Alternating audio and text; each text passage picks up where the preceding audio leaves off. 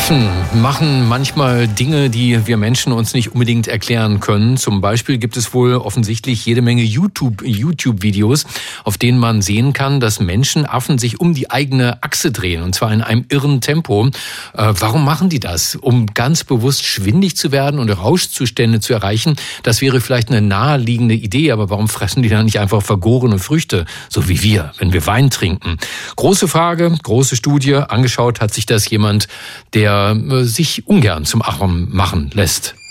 Er ist Mitglied des Komitees des IG Nobelpreises für kuriose wissenschaftliche Forschungen, Vorsitzender der Deutschen Dracula-Gesellschaft und der bekannteste Kriminalbiologe der Welt. Dr.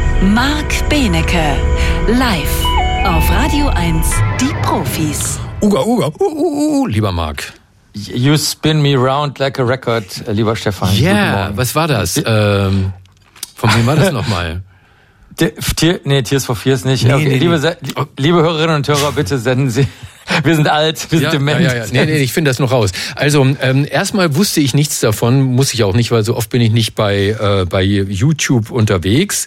Ähm, dass es auch Affenvideos gibt bei YouTube. Ich dachte immer, das ist, ist äh, Dead and Alive war das die Band, ne? Mit Spin Me Ehre, danke, richtig. Ja, genau. Korrekt. 85 war das. Gerade schön gegoogelt. Ähm, dass es äh, nicht nur Katzenvideos gibt bei YouTube, sondern auch Affenvideos. Sind die denn in der Regel aufgenommen in zoologischen Gärten, weißt du das, oder in der ja, freien Wildbahn? Genau, das ist, da triffst du direkt ins Herz der äh, gar nicht so großen Studie, aber trotzdem sehr schönen Studie. Ähm, sie haben nämlich gesagt, äh, also erstens wollen wir natürlich die Tiere nicht dazu verleiten, indem wir da jetzt denen irgendwelche Belohnungen geben. Das ist schon mal totaler Mist. Zweitens will man generell auch nicht mehr in zoologischen Gärten äh, überhaupt Versuche mit den Tieren machen. Also das ist mittlerweile auch schon verpönt äh, zum Glück. Und deswegen hat, äh, haben die Kollegen und Kolleginnen Videos von draußen gesucht. Da gibt's mittlerweile sehr, sehr viele, weil die Touristen und Touristinnen durch die Gegend gurken und natürlich auch am letzten Ort der Welt Welt irgendwas filmen und dann bei YouTube einstellen. Das hat ja schon andere schöne Studien ermöglicht, zum Beispiel wie lange Tiere ihre Blase entleeren oder in welche Richtung sie dabei stehen. Und 23 so, Sekunden. So ja, genau, das sind alles so Studien, die äh, dadurch begünstigt wurden durch äh, nicht gewollte äh, Mitwirkung der Öffentlichkeit. Und ähm, direkt auf deine Frage zu kommen, warum fressen die nicht Früchte? die sie alkoholisieren, das tun die Tiere, aber man hat das aus die, weil die Studie gefragt hat, möchten die Tiere mit Absicht in einen dizzy Zustand kommen? Also möchten die wie Menschen die Nähe zu Gott spüren oder möchten die, haben die einfach nur Spaß daran oder möchten die über ihre Umwelt was erfahren oder eine Einheit mit der Umwelt und so?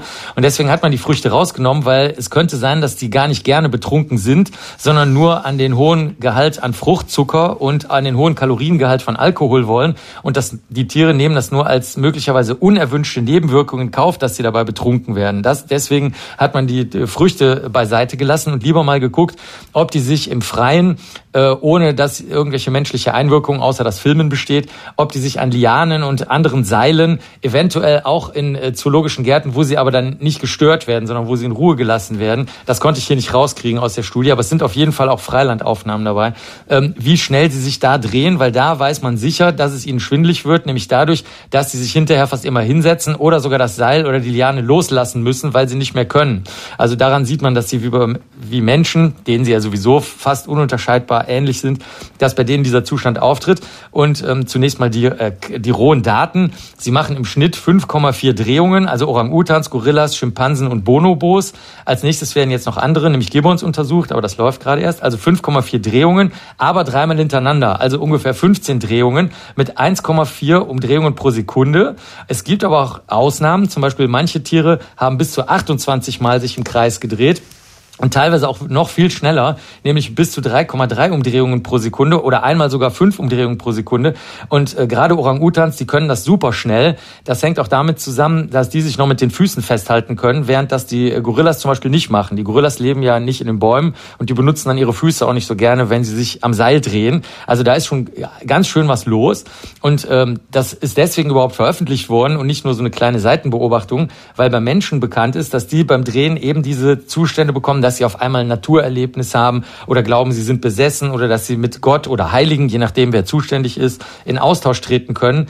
Ähm, das kennt man aus den Trance-Tänzen. Und da gibt's richtig viele. Ich habe vorhin mal nachgeguckt, ich wusste das gar nicht. Es gibt ja aus Afrika natürlich Voodoo und so, aber es gibt auch zum Beispiel den Kando Mble, der nach Brasilien gekommen ist, über die Sklaven. Ähm, die aus Afrika kamen. Ähm, dann gibt es in Sibirien Schamanen, die diese Drehtänze machen. Dann gibt's natürlich die Derwische, diese bescheidenen muslimischen Mönche, die äh, im Kreis sich drehen, die Sufis. Und ähm, aus der Ukraine gibt's auch noch äh, Hopak-Tänzer. Das ist das, was wir mal so, wenn wir aus Spaß den Kalinka-Tanz nachmachen, äh, dieser Knietanz. Da gibt's mhm. das auch. Und, in meinem äh, Alter nicht mehr. Nee, um Gottes Willen, ich habe mir das vorher noch angeguckt. Auf keinen Fall. Also das wäre für uns beide echt tödlich, wenn wir das äh, nur eine halbe Minute machen würden.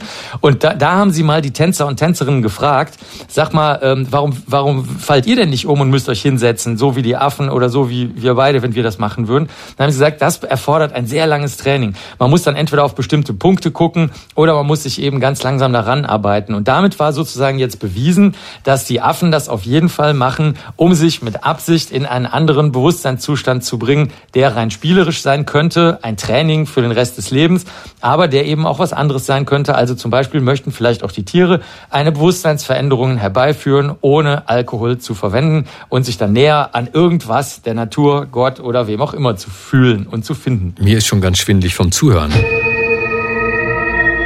Das war Dr. Marc Benecke live auf Radio 1. Die Profis.